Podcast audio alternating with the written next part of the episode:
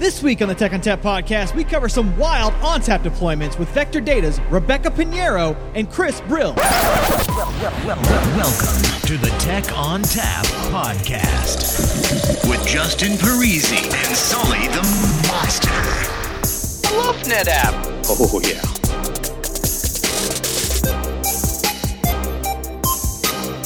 I love NetApp because it's so funny.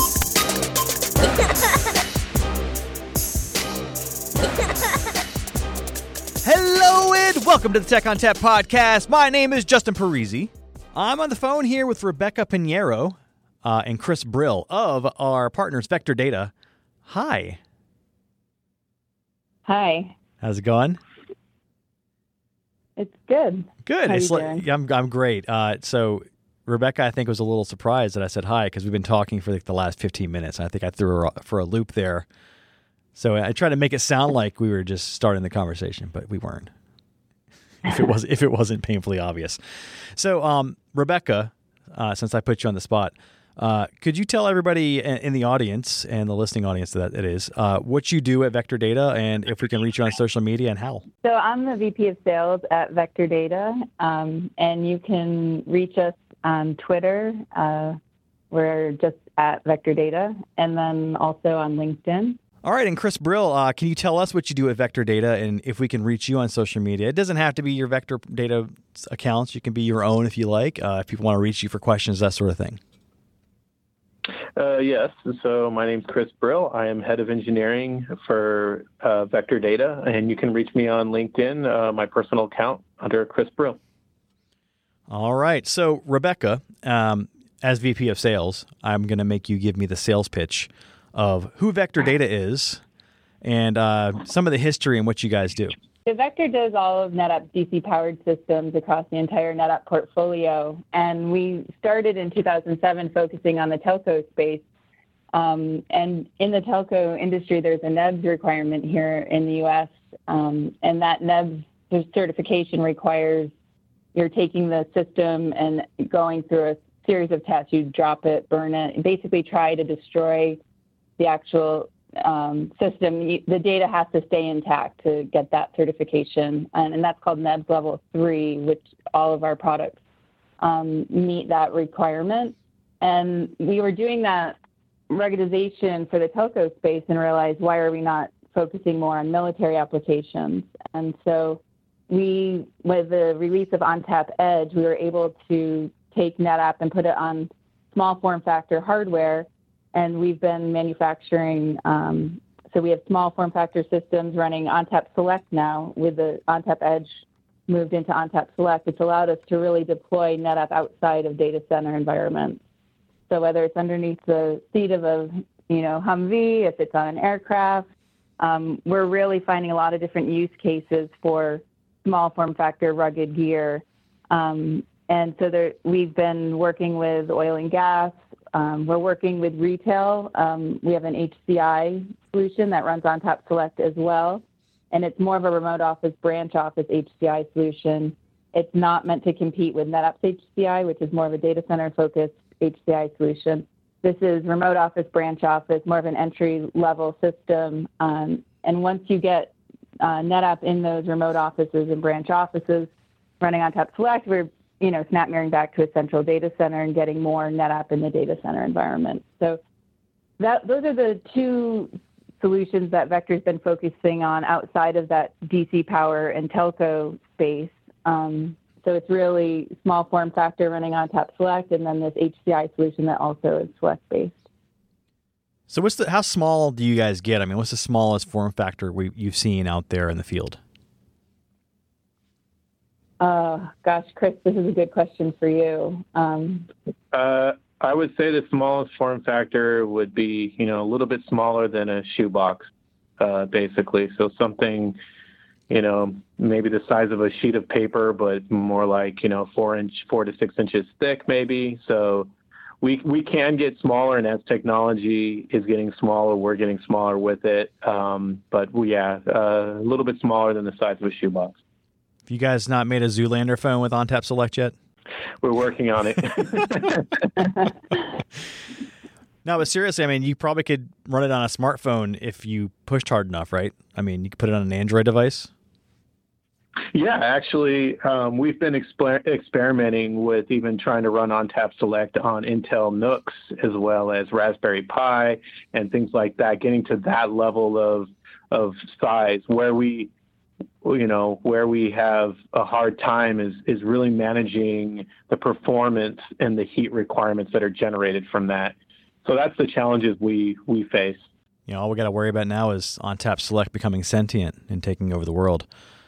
ONTAP ONTAP Skynet. Um, but anyway, uh, so Rebecca, you, you, mentioned that you know you guys do a lot of deployments with rugged and, and that sort of thing, um, with you know Humvees and what's great about that sort of deployment with something like ONTAP Select is that you know if something happens to the system, right? So you know if you're in the middle of like an oil rig and the oil rig explodes, you don't lose this really expensive fast system. You lose like this white box system with Select running on it, right?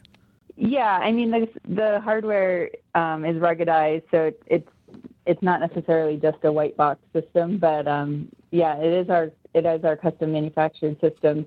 You know that is a, a requirement that we get from especially military agencies is they want to see it be able to take a certain amount of abuse you know be it unintentional abuse intentional abuse you know whatever it might be accidental or otherwise they want it to be able to sustain shock, vibration, impact, um, things like that. And we can definitely build systems to that. We have in-house labs that can perform those kind of tests as well. Maybe not setting off a bomb next to it, but we can definitely do shock, vibration, and impact. So that's pretty interesting. I mean, you guys, I would guess, are kind of the mythbusters of storage systems, right? I mean, you're able to do a lot of fun stuff in your labs, I would imagine. Oh, oh yeah, definitely. You know, uh, there's there's definitely some some impact tests where, you know, just just like a, a, a reference off of uh, Office Space, where you know you get to take a little abuse out on a poor defenseless device. Yeah, the, um, the printer. We like to see. Yeah, in this case, yeah, in this case, it's uh, it's one of our prototypes, but you know, we're we're basically trying to see, hey, can we break this? And if we break it, how do we prevent it from happening again? So it's it's it's it's a constant process, but there's there's definitely those moments like, yeah, we're really about to do this. so Rebecca, do they let you do anything? Do they let you blow things up? I wish. I uh, I don't I don't get to. They don't let me in the labs too much. That's too bad. You should start letting her in there. That'd be a lot of fun. Um, so as far as vector data is concerned, uh, you you do. A, I mean, you've been working with ONTAP and NetApp systems for a while. You do some of the support for that. Um, what's the future looking like? I mean, how are you approaching things like Internet of Things? That's actually a, a, probably the largest piece of momentum fueling a lot of what we're doing. And that is that more and more people, more and more companies are looking at ways of deploying technology further out into the field or further out into the edge um, making it more mobile, making it more industrialized or rugged.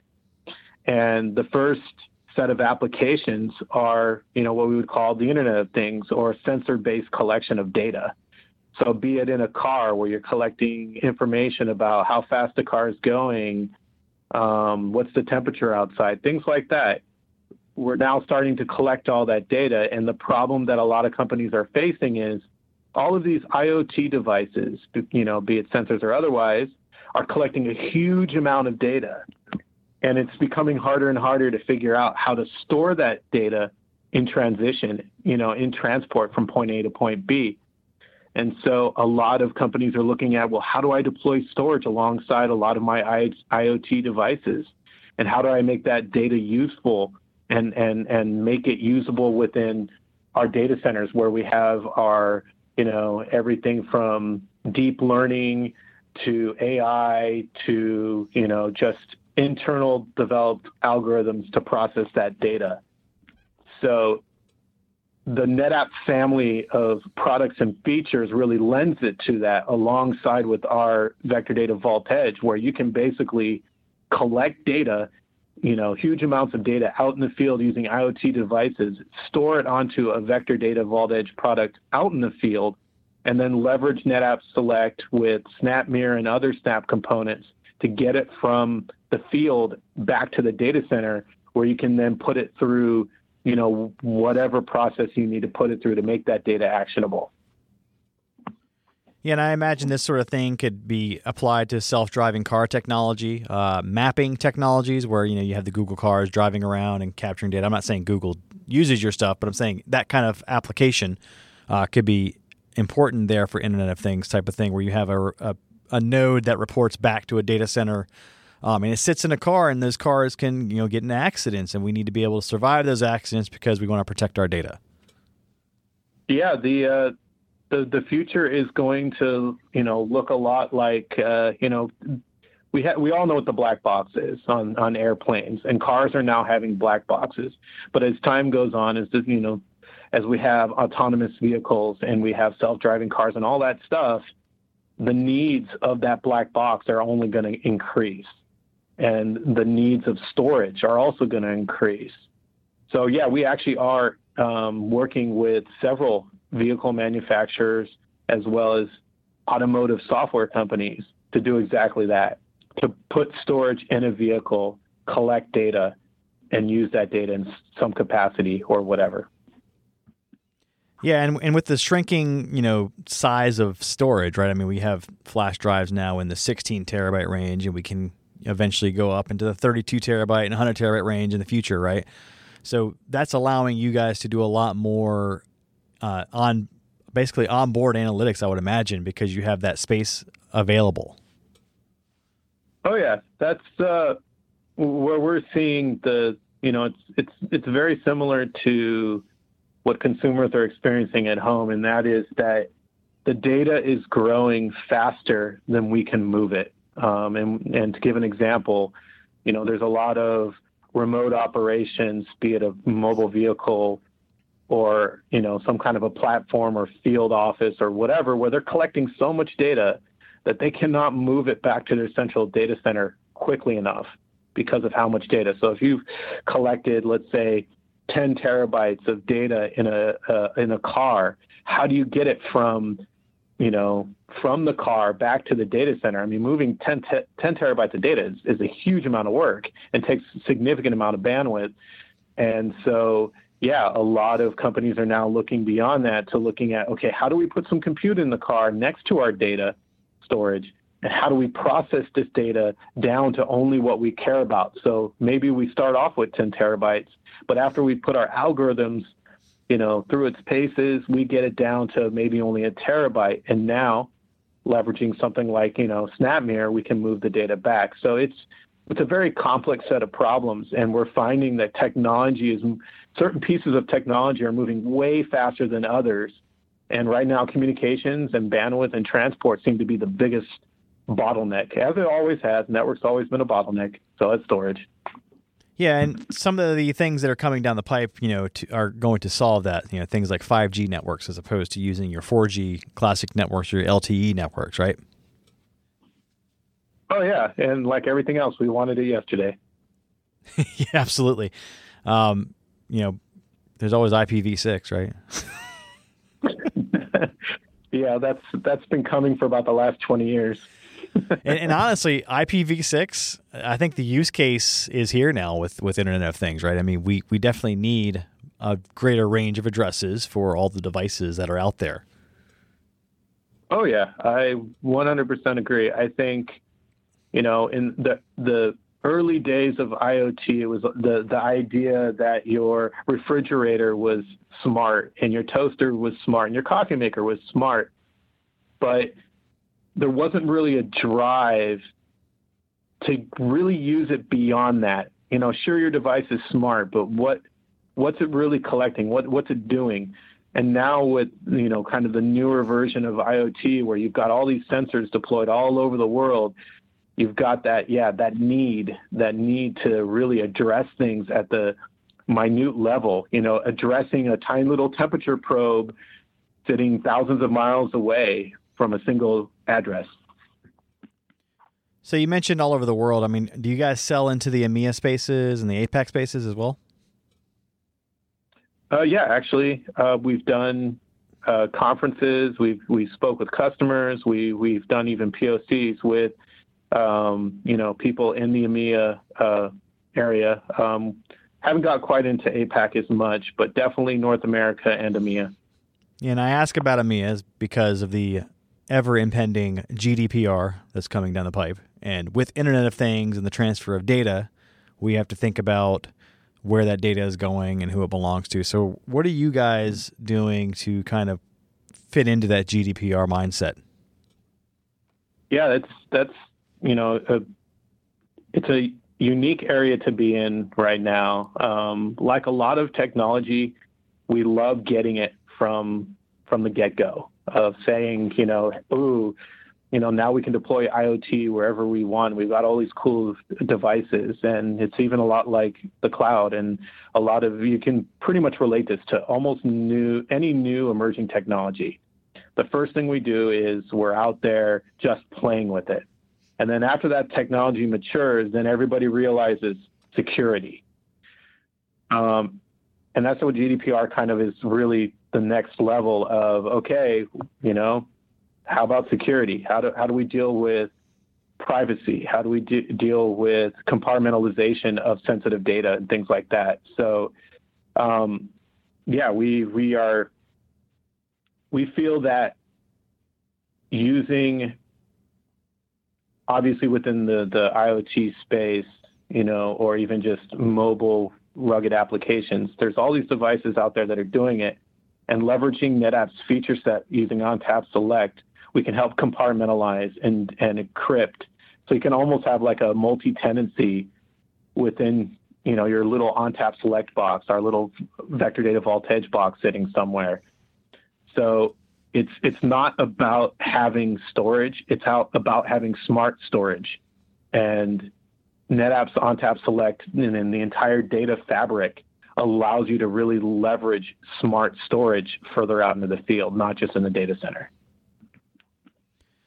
So, Rebecca, what are your customers telling you about vector data, and you know what are they asking for? You know, in terms of you know feature sets that maybe you're not offering yet. You know, where, where's the trend moving, and how much of an interest is there in cloud for them? So we the way vector data works is you know it's a lot of custom engineering. So we have you know some products on the shelf ready to go that you know we can deploy quickly, but what we're doing it's much more of a let's take your feature set requirement, we will custom engineer to meet your needs. And then, you know, t- there's a longer lead time, and then we deploy the solution.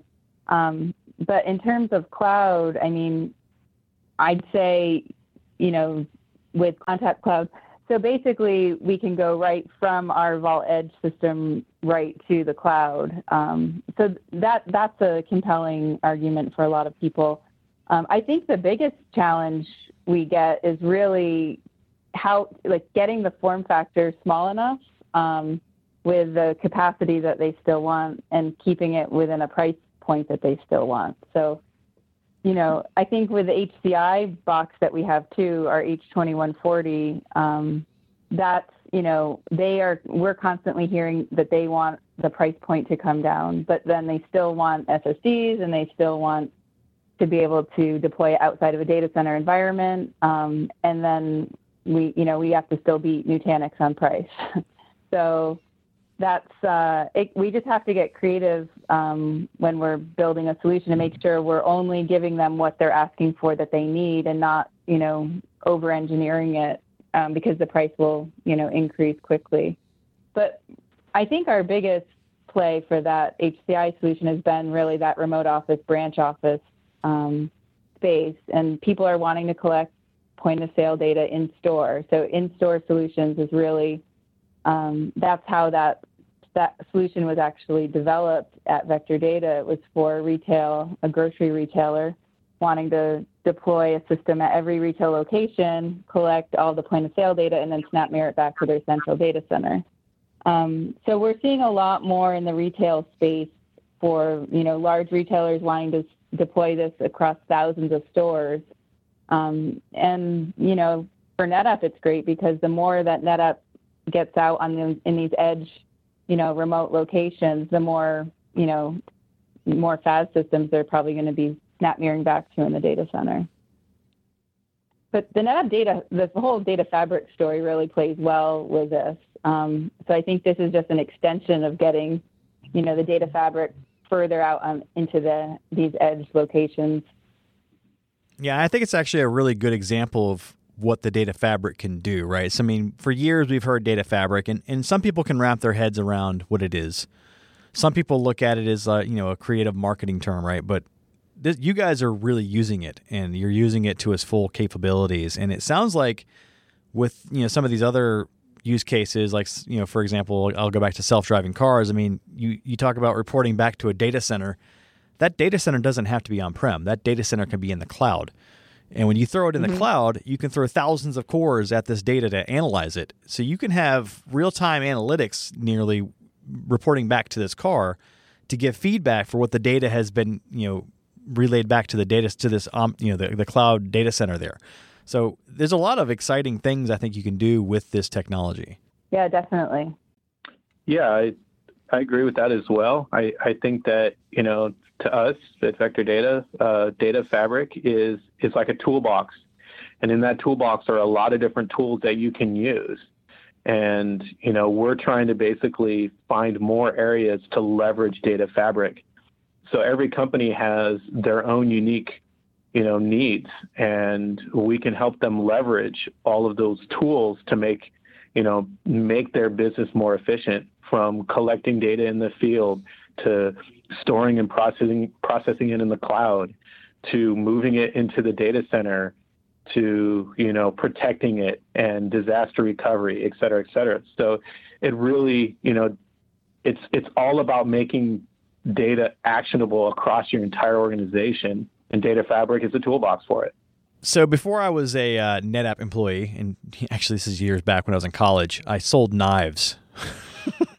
and I won't I won't disclose the knife company because I don't want to give them free press. But um, one of the one of the things we did to demo the knives, and actually they used to sell scissors too. But you know the knife could cut through leather, of course. You had to bring the leather piece into the house, and the scissors could cut through a penny, right? And this is supposed to impress your customers to the point where they would pay hundreds of dollars for this knife set that they didn't need. Um, that said, uh, you know, what's the demo that you guys do? What's your what's your cut the penny moment when you show your customers what you guys can do? Ah, yeah, actually, this is a demo that uh, we're currently doing. We have been doing for a while. Um, the last time we showed it off was uh, West, which is, uh, I guess that's U.S. military um, conference uh, to show off technology and whatnot. And specifically, the demo that we do is that we can basically take our phones and take a picture on it and then upload that to our little vector data vault edge and using data fabric using a combination of products we can show it automatically being uh, replicated into aws into the cloud and then from there being replicated again out to a remote server where that image will then pop up on a, a little website like a linux based web server. So we can show the full end to end of a picture making it from your phone through protected means, replicated into the cloud, all the way to an endpoint where it can be then used and um, and processed. So the ability to show that that you know from the beginning to the end, we're leveraging all these different pieces from using ONTAP Select to using SnapMirror to using Cloud Manager and Cloud Sync uh, to using ONTAP Cloud to all the way to the endpoint of it actually being connected to a remote host where it, it can display up uh, the images. So that, that's a nice way of us being able to demonstrate the full functionality of what Vector Data is trying to achieve um, with a lot of its customers. So you don't blow up the source? I mean, come on. you gotta blow it up and show that you can still access the data after it's been replicated. we, we, we have we have a new demo that we're actually working on, um, which which will basically the fish tank demo. Yeah, the fish tank demo, where we're going to take one of our Vault Edge products, put it into water, you know, basically an aquarium with fish swimming around it, and basically do that same demo but going through a vault edge that's running underwater with fish swimming around it. Now that is a cut the penny moment, and that actually solves your cooling problem. Yep. so uh, yeah, data fabric underwater. Excellent. Yeah, so our Vault Edge, we offer a fully waterproof version as well. So, how does that work? No, seriously, with the cooling, right? So, I mean, it's waterproof, but there has to be some way for the system to get cooled. So, how does that actually work? So uh, there's there's basically two versions. The the version that we run for our demo is a version that can run both, you know, uh, somewhat submerged, or I should say submerged and non-submerged. And basically, it's it's all encompassed inside of an aluminum heat sink. So it basically uses air or water flowing around it to dissipate heat.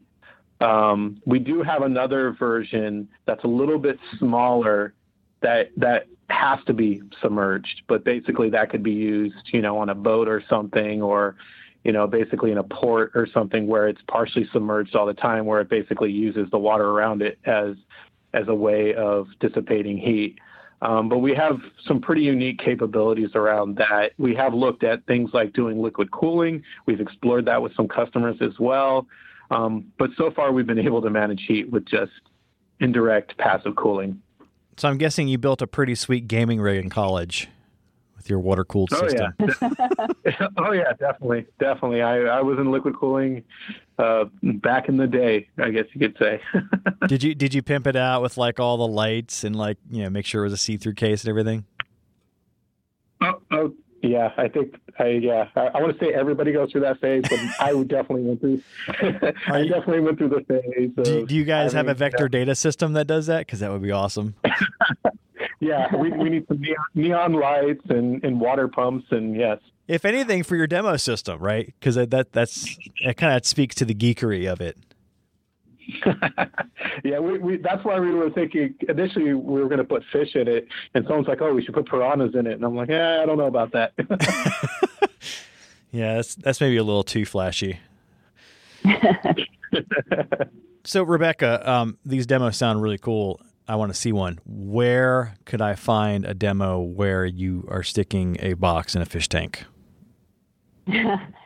So actually, at the NetApp uh, EBC in Sunnyvale, there will be an, a Vault Edge uh, system. I think it'll be a couple of months out still, but NetApp actually um, just procured one for their EBC center. And then we're also going to have a non-functional demo at the NVIDIA GTC conference, but you'll get to see the small form factor rugged system. Um, and yeah, those are the ne- those are the upcoming places. If anyone does want an actual demo, um, we can you know work directly with them as well. And how would they contact you for that? Uh, the best way would be to uh, email either Chris or myself, um, and rpinero at vectordata.com or cbrill at vectordata.com, and we can put you in touch with the right folks to get you a demo system. Okay, we'll uh, we'll add that to the show notes so that people have access to those email addresses. Um, will you be at Insight with a fish tank?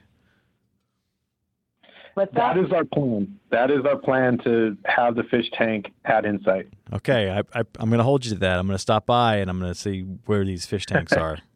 And let me clarify: the U.S. Insight.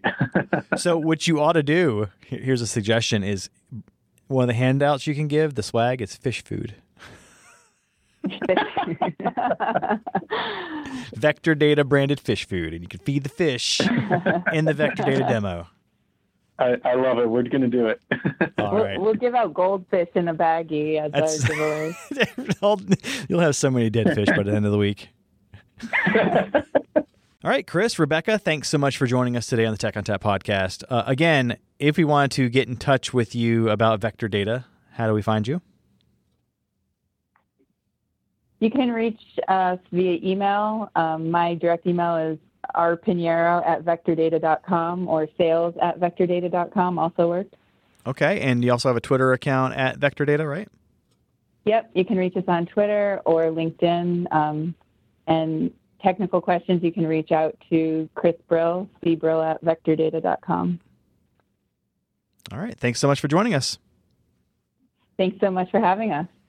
All right, that music tells me it's time to go. If you'd like to get in touch with us, send us an email to podcast at netapp.com or send us a tweet at netapp. As always, if you'd like to subscribe, find us on iTunes, SoundCloud, and Stitcher or via techontappodcast.com. If you like the show today, leave us a review. On behalf of the entire Tech ONTAP podcast team, I'd like to thank Chris Brill and Rebecca Pinheiro of Vector Data for joining us today. As always, thanks for listening. Oh, yeah.